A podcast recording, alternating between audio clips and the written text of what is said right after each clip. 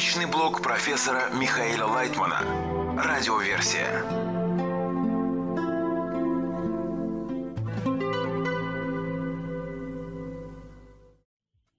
Материалы персонального блога Михаила Лайтмана от 25 февраля 2024 года. В чем разница между страхом и трепетом? Вопрос. Страх приходит к нам как результат отдаления или приближения Творца. Как развить тревогу из-за отсутствия слияния с Творцом? Ответ. Думать об этом больше, чем сейчас. Пытаться приближаться к товарищам. Быть уверенным, что Творец специально дает вам такие состояния, чтобы, несмотря на них, ты все равно чувствовал себя движущимся к Творцу. Вопрос. В чем разница в работе построения кли из страха и из трепета? Ответ. Трепет – это больше беспокойство, а страх намного хуже, чем трепет. Из урока по статье из книги «Шамати» 23 февраля 2024 года. Радиоверсия. Страх перед небесами. Как впечатляется тело, должен быть и страх перед небесами. Бааль Сулам, Шамати, статья 138, о страхе и боязни, которые иногда посещают человека. Вопрос.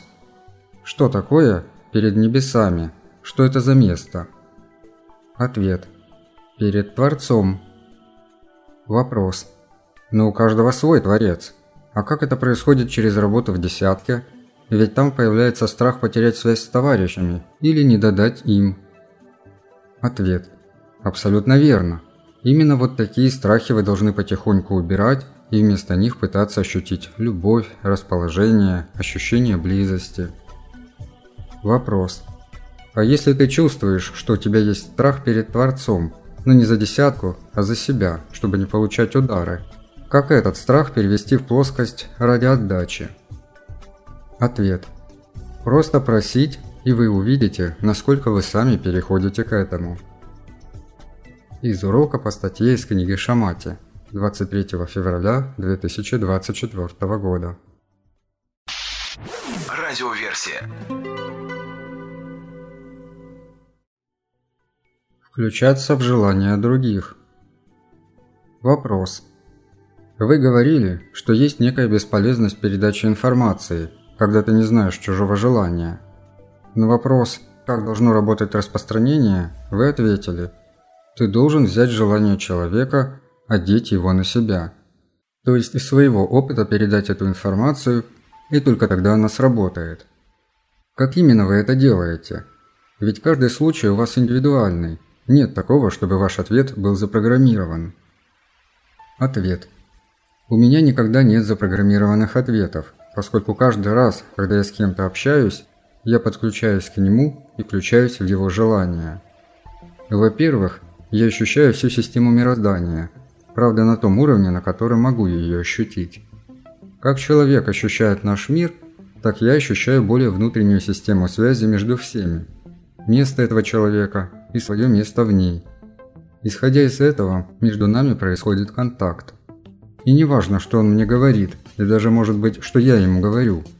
Важно, что этот контакт всегда направлен на то, чтобы достичь максимального соединения, максимального внесения этого человека в общую систему мироздания. Допустим, передо мной находится какой-то один личностный элемент, а я подключаю его к общей системе именно в то время, когда с ним общаюсь. И так с каждым из моих учеников. А далее, если он продолжает это сам, то становится уже самостоятельным элементом в этой системе и действует в ней. Но его подключение произвел я со своей стороны, а он должен продолжить со своей. То есть каждый раз я как бы рожаю его на каком-то уровне, в каком-то мире, а дальше он должен выкарабкиваться, продолжать жить. Как животные рожают детенышей, и те слепые, не умеющие держать голову, ползают вокруг мамы, так и человечек, который еще более беспомощен, должен пытаться выжить, как они. Вопрос. Это вы описали состояние ученика относительно вас. А как ученик может произвести то же самое относительно кого-то другого? Ответ. Люди в общении между собой постоянно делают то же самое, только они этого не видят, не понимают и, конечно, выполняют на гораздо более низком уровне. Из беседы у меня зазвонил телефон. Эффективная передача мудрости. Радиоверсия. Вызывать потоки добра. Мы существуем в единой системе, и когда мы общаемся, даже просто физически, не понимая ничего другого, мы все равно производим какие-то включения в этой системе. Постоянно. Проблема только в том, что, как правило, наши соединения между собой отрицательные, плохие, эгоистические. Мы не помогаем друг другу быть активными, полезными элементами, вызывающими в системе добрые потоки, которые проходили бы и через нас, и через других. В той мере, в которой ты вызываешь потоки добра на других, в той мере они проходят и через тебя. Люди этого не понимают, и поэтому, думая зло о других, этим притягивают зло к себе. То есть они включают в себя в активно-отрицательный элемент, и все зло идет через них к остальным. Нам кажется, что вроде такие люди преуспевают, в чем-то побеждают, а на самом деле они наносят только вред. Но для того, чтобы ощутить это, надо хоть немного чувствовать систему. Даже исходя из чисто умозрительного представления о том, что мы являемся в интегральной системе ее частными деталями, которые через себя пропускают потоки информации, чувств, можно сделать вывод, что мы знаем о Вселенной, о нас, о том глобальном, в чем мы существуем.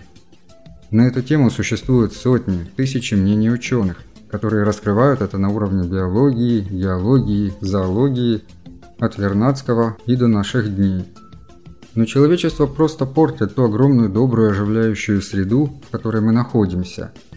Как мы загаживаем земной шар в его первозданной доброте, здоровье, совершенстве. То же самое мы делаем и со своей духовной сферой. Если бы человек понимал, что он делает, он просто-напросто молчал бы и выдавал только такие мысли, слова, желания, которые движут к цели, к полному, явному объединению человечества добрым путем. Из беседы у меня зазвонил телефон.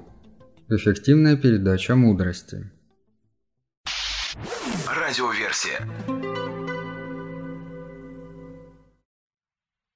Вечное состояние. Вопрос. Вы говорите, что люди плохо относятся друг к другу, не помогают один другому и так далее. А как правильно себя вести? Ответ. До тех пор, пока ты не увидишь всю систему мироздания в целом, ничего не поможет. Ты должен ее увидеть, хотя бы умозрительно представить ее себе в соответствии с мнением ученых. Допустим, ты не видишь радиационное поле, но ты боишься его. А вдруг я нахожусь под воздействием радиации? То же самое и здесь. Этому надо обучить. На этом построено интегральное воспитание и образование, которое мы развиваем для всех в мире, чтобы люди поняли, что они находятся в одной интегральной сфере и полностью зависят друг от друга. Каждый определяет других, и этим в свою очередь определяет свое состояние. И это вечная природа, а не нечто кратковременное, чтобы сказать: «Ладно, я уже так прожил и так умру, такой я». Нет, это вечное состояние, и из него никуда не уйдешь. А ты, плюс к этому состоянию, появляешься в своем животном теле, и оно умирает, появляется и умирает, но в эту сферу, в это общение между всеми, ты включен навечно, как ее особый элемент, как частичка системы, которая называется Адам. Из беседы у меня зазвонил телефон. Эффективная передача мудрости. Радиоверсия. На ошибках не учатся. Реплика. Вы говорили, что в действительности дети никогда не учатся на ошибках родителей. Ответ. Конечно. А как это может быть? Нельзя передавать другому свой жизненный опыт даже в нашем мире, а тем более в духовном. Я помню своего учителя, который сидел передо мной длинными зимними вечерами в Твери, и я донимал его такими же вопросами. Он смотрел на меня с состраданием, глазами полными жалости. У него были очень выразительные глаза.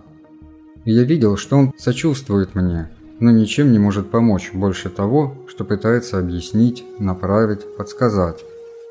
Обычно после моих вопросов он вздыхал и говорил: «Давай что-нибудь почитаем». И все, ничего другого.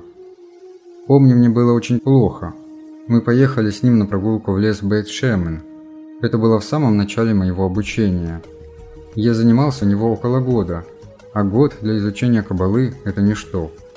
Он видел, что я весь словно разодранный на куски. Я взмолился: «Помоги мне хоть чем-то». Такие просьбы вообще не свойственны мне, но у меня вырвалось: «Помоги». Он посмотрел на меня с такой болью, как отец, готовый отдать все своему безнадежно больному ребенку, но ничем не может помочь. Мы сели на скамейку, я даже сегодня могу показать это место. Он извлек из кармана статью «Спереди и сзади ты объем лишь меня» Ахор Векедем Цартани и стал читать мне. Это статья из книги «Плоды мудрости», которую тогда мы только подготавливали к изданию. В принципе, заголовок этой статьи можно перевести как «Со всех сторон управляю я тобой». Не могу сказать, чтобы я что-то понял в ней, но что еще можно дать начинающему? В данном случае речь идет о тех людях, которые стремятся проникнуть в духовную систему. Им плохо от того, что они ее не знают, не постигают. В них говорит эта боль. Ведь ничто материальное в то время на меня не давило. Я был прекрасно устроен, здоров, молод. Именно духовного мне не хватало. Вопрос. Сейчас вы можете оценить, как он воспринимал вас в тот момент? Вы же, по сути, были частью его. Ответ. Конечно, я был включен в него. Он воспринимал меня как маленькую систему, которую надо настроить. А он сочувствует ей, очень хочет помочь, и она реагирует естественным образом. А что еще можно сделать? Надо просто продолжать работать с ней и ждать результатов. Конечно, он переживал за меня, но переживал как отец за ребенка, находящегося не в безнадежном состоянии. А у отца есть микстура, которую он ежедневно дает ребенку и видит, что в итоге тот выздоровеет и сделает то, что нужно. Однажды я не смог преодолеть себя и не поехал за ним, чтобы повезти на море. Тогда его повез другой ученик, который по дороге спросил: «Почему вас всегда сопровождает только Михаэль?» Рабаш ответил: «Я ничего не могу сделать, у него особая душа». Я узнал это спустя 20 лет от того товарища при случайной встрече. Я даже не думал об этом и, более того, удивился, как это Рабаш так сказал обо мне другому ученику. Поэтому, когда смотришь на ученика, ты принимаешь во внимание все его будущее, и оно настраивает тебя на соответствующее отношение к нему. Ты терпишь его выходки и ведешь вперед, или чаще бьешь, а может быть наоборот, вытаскиваешь за чуб. Из беседы у меня зазвонил телефон. На ошибках не учатся. Радиоверсия. Какой должна быть молитва? Вопрос. Как известно, в нашем мире в страхе заложено желание. То есть, если я чего-то боюсь, то это обязательно случится. Можно ли изменить судьбу, если с помощью молитвы в десятки переводить все страхи в трепет перед Творцом? Какая это должна быть молитва? Ответ. Это должна быть обычная просьба, которую человек поддерживает на самом высоком уровне, на который способен. Тогда Творец отменяет тот страх, который он вызвал у человека, и заменяет его другим ощущением, более благоприятным. Ведь человеку больше не нужно ощущать страх, поскольку он делает все, чтобы подняться выше уровня страха на связь с товарищами и с Творцом. Из урока по статье из книги «Шамати». 23 февраля 2024 года. Радиоверсия. Не расширяйте норку, чтобы не залезла кошка. Вопрос. Нашла мышка клад и расширила вход в свою норку, чтобы клад вошел, а вместе с ним вошла туда и голодная кошка. Вот такая история произошла с мышкой. Скажите, пожалуйста, Получается, мы должны довольствоваться сыром и норкой и клады особенно не искать. Можно сделать из этого такой вывод? Ответ. Вывод простой. То, что у тебя есть, этого достаточно. Не надо тебе ничего большего. Реплика. Но тут даже говорится об опасности, что если ты расширяешь вход, засовываешь туда клад, то туда, может быть, даже обязательно заходит голодная кошка. Ответ. Да. Вопрос. То есть нам даже опасно накопительством заниматься, больше хотеть? Ответ. Накопительством точно вредно. Реплика. А вот больше, чем мне достаточно. Мне было хорошо с сыром, и вдруг я клад нашел. Ответ. Если тебе достаточно того, что у тебя есть на сегодня, то на завтра у тебя еще будет, не волнуйся. Вопрос. То есть вы даже это как правило вводите? Если у меня есть сегодня кусочек сыра, завтра он тоже будет? Ответ. Да. Вопрос. И не надо искать ничего сверх и так далее? Ответ. Ничего. Вопрос. Можно так успокоить человечество? Оно же находится все время в поиске разных дополнительных сыров. Ответ.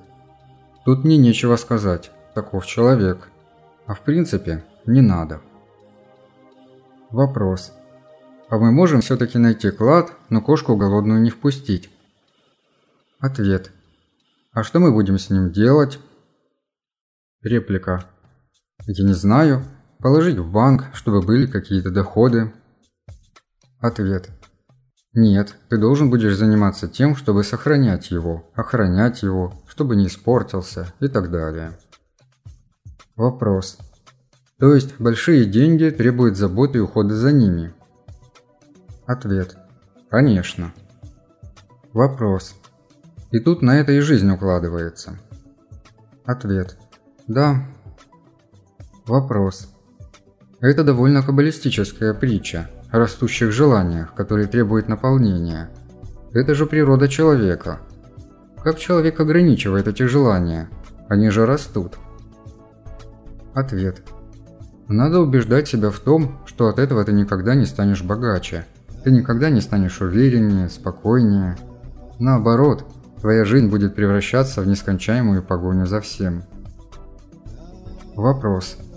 То есть я должен чувствовать какую-то опасность от этого? Ответ. Да, надо пытаться как-то отдалиться, оградиться от этого. Вопрос. И убедить себя, что достаточно того, что есть? Ответ. Да. Вопрос. И высший закон такой же, если мы говорим о духовном? Ответ. Спокойствие. Главное – успокоиться насчет всех материальных приобретений. Вопрос. Тогда в этом спокойно. Я ничего не хочу или я все-таки что-то хочу? Ответ. Нет, я хочу только то, что у меня есть на сегодня, что мне необходимо. И все. Вопрос. И вы считаете, что если я приду к этой мысли, то мне будет и завтра? Ответ. Да. Вопрос. Так мы можем вообще все успокоить? Все революции, войны и так далее? Ответ. Да. Вопрос. Человек может прийти к этому? Или это просто фантастика? Вот так с природой своей отработать? Ответ. Человек может к этому прийти. Реплика. То есть правильный вывод такой. Заносить в дом только то, что входит в норку. Не расширять норки. Ответ. Да. Из телевизионной программы «Новости с Михаилом Лайтманом» 15 января 2024 года. Личный блог профессора Михаила Лайтмана. Радиоверсия.